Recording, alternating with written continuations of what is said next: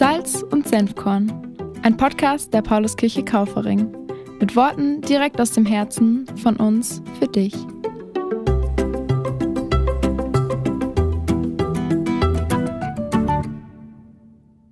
Hi, auch von mir. Ich bin die Julia, wie der Alfred mich vorher auch so, so schön angekündigt hat. Ich bin sehr, sehr aufgeregt, denn es ist tatsächlich meine erste Predigt, die ich halten darf und auch mein erster Auftritt als Jugendreferentin. Ich bin vor guten 13 Jahren selbst hier in der Pauluskirche konfirmiert worden und hätte nie im Leben gedacht, dass ich hier mal als Jugendreferentin stehe. Umso mehr freut es mich natürlich, ähm, euch jetzt virtuell sehen zu können oder dass ihr mich virtuell sehen könnt ähm, und freue mich sehr auf alles, was so kommt. Ich ähm, ja, war eben als Konfirmandin hier vor vielen Jahren und war zwischenzeitlich vieles andere auch. Ich bin Fotografin, arbeite noch beim Bayerischen Rundfunk ähm, und bin als Fotografin auch noch selbstständig und freue mich, dass jetzt hier der Jugendreferentenjob auch noch on top dazu kommt.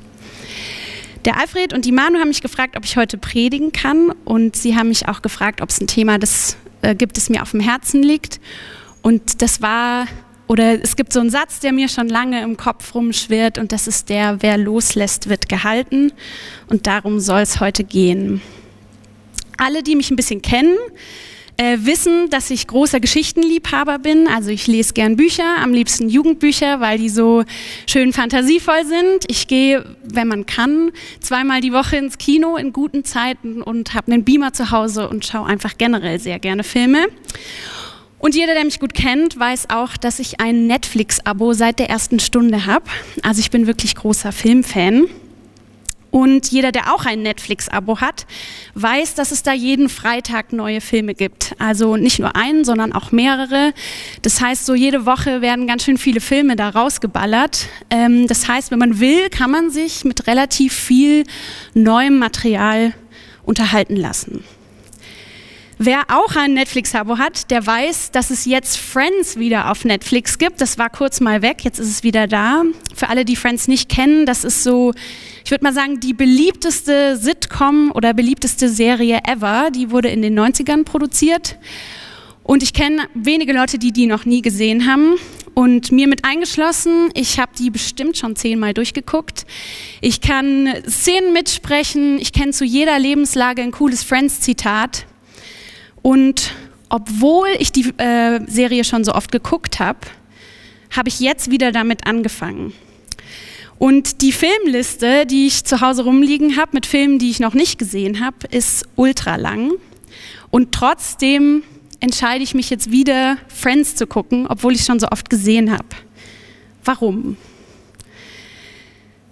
Das Gleiche ist auch beim Einkaufen manchmal so. Vielleicht kennt ihr das man geht in den Supermarkt und ähm, in meinem Fall, ich würde sagen, meine Lieblingschips, das sind die grünen Pringles. Also falls ihr mir mal eine Freude machen wollt, grüne Pringles. Ähm, genau, und man geht in den Supermarkt und will Chips kaufen. Und was macht man aber jetzt, wenn die grünen Pringles ausverkauft sind? Dann steht man vor einem Regal mit unfassbar vielen Möglichkeiten und ist völlig überfordert. Bei den grünen Pringles weiß ich ja, dass das die besten sind, dass es richtig lecker wird und dass, wenn ich die esse, es ein guter Abend wird. Und was ist jetzt, wenn die ausverkauft sind?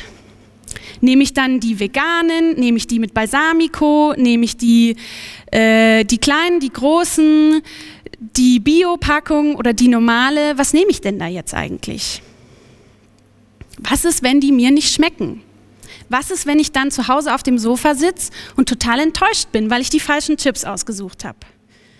Was ist, wenn die Serie schlecht ist, für die ich mich jetzt entschieden habe, mal mutig zu sein und was anderes zu gucken? Was ist, wenn der neue Job keinen Spaß macht? Was ist, wenn ich mich fürs falsche Studium entschieden habe? Was ist, wenn es schlecht wird?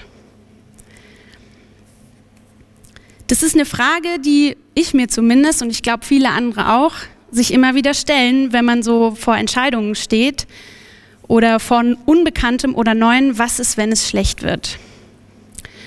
Und wir umgeben uns gerne mit Vertrautem, weil wir dann eben wissen, was uns erwartet.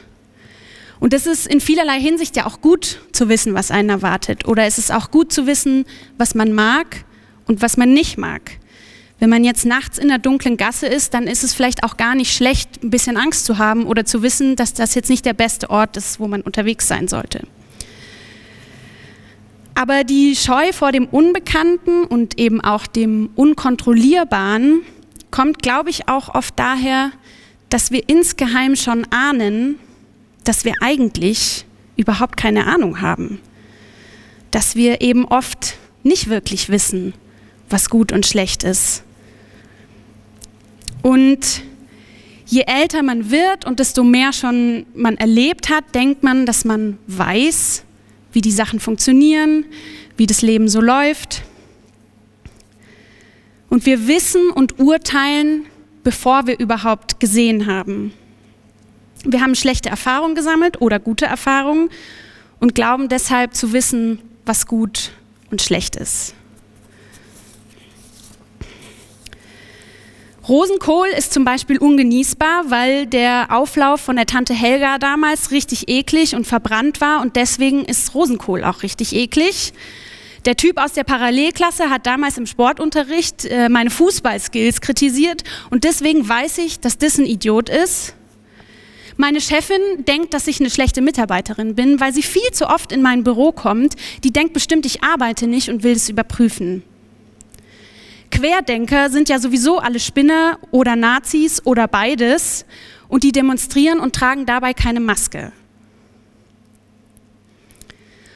Und dabei ist es ganz schwer, einen Schritt zurück zu machen und sich auch verletzlich zu zeigen und sich einzugestehen, vielleicht weiß ich es auch gar nicht. Vielleicht weiß ich nicht, dass die Person gut oder schlecht ist oder die Entscheidung gut oder schlecht ist loszulassen, was ich denke und die Ungewissheit, das Ja oder Nein, das Gut oder Böse auch auszuhalten. Auszuhalten ist eben nicht zu wissen. Und Jesus sagt, wir sollen sein wie die Kinder. Und damit meint er, glaube ich, diesen ich sag mal, Anfängergeist, dieses, ich weiß nicht, wie es ist, deswegen schaue ich es mir an. Kinder sind total neugierig und Kinder haben keine Ahnung, was gut und schlecht ist oder dass jemand blöd ist oder nicht. Die fragen nach, die schauen sich an.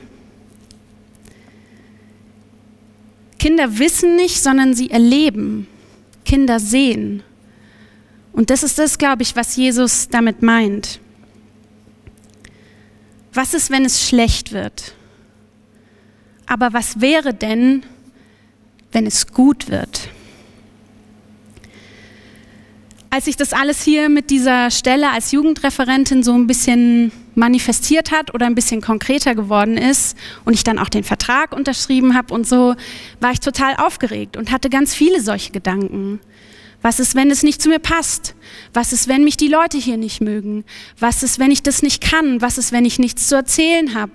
Was ist, wenn das jemand anders besser machen würde als ich? Was ist, wenn mir das zu viel ist? Was ist, wenn ich jemanden enttäuschen muss? Was wäre, wenn? Und in unserer Welt zählen halt leider auch oft immer die Antworten, die Fakten. Wir brauchen immer eine Lösung und am besten sofort etwas, woran man sich festhalten kann. So ist es und so ist es nicht. So machen wir es, so machen wir es nicht. Das ist gut, das ist schlecht. Was ist aber, wenn wir diese Spannung aushalten? Was ist, wenn wir statt einer Antwort die Frage leben?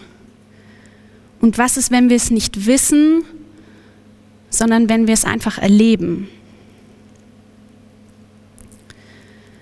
Und wenn wir lernen können, auf Gott zu vertrauen, dann besteht auch der nächste Schritt darin, uns selbst zu vertrauen. Das klingt immer so dahingesagt wie so ein Kalenderspruch, ja, du musst dir nur selbst vertrauen und dann wird es alles schon. Aber es ist wirklich radikal in Ordnung, dir selbst zu vertrauen. Und Jesus sagt so oft in der Bibel, fürchtet euch nicht. Du kannst dir selbst trauen, weil Gott dir vertraut, weil Gott zu dir sagt, du musst dich nicht fürchten. Er vertraut deinem Weg, deinen Erfahrungen, deinen Entscheidungen, weil er genau das gebrauchen will.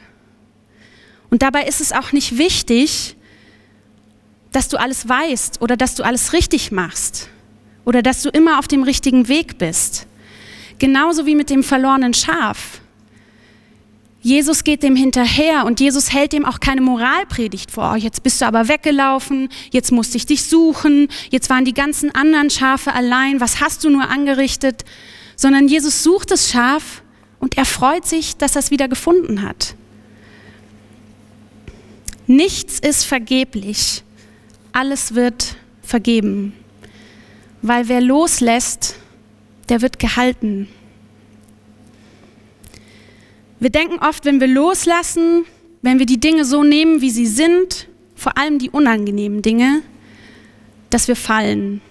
Dass wir fallen und dass wir uns verletzen und dass alles nur schlimmer wird. Aber wir werden von Gott gehalten. Ob es gut ist, ob es schlecht ist, ob wir auf dem richtigen Weg sind oder auf dem falschen Weg, wir werden gehalten. Und wenn du das nächste Mal denkst, ja, was ist, wenn es schlecht wird? Was ist, wenn es nicht gut wird? Ich weiß nicht, wie es wird. Dann fürchte dich nicht.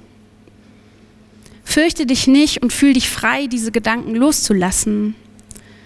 Und lass sie los und sei dir sicher, dass Gott dich hält und dass er deinen Weg mit Neugierde und liebevollen Augen betrachtet weil nichts ist vergeblich, alles wird vergeben.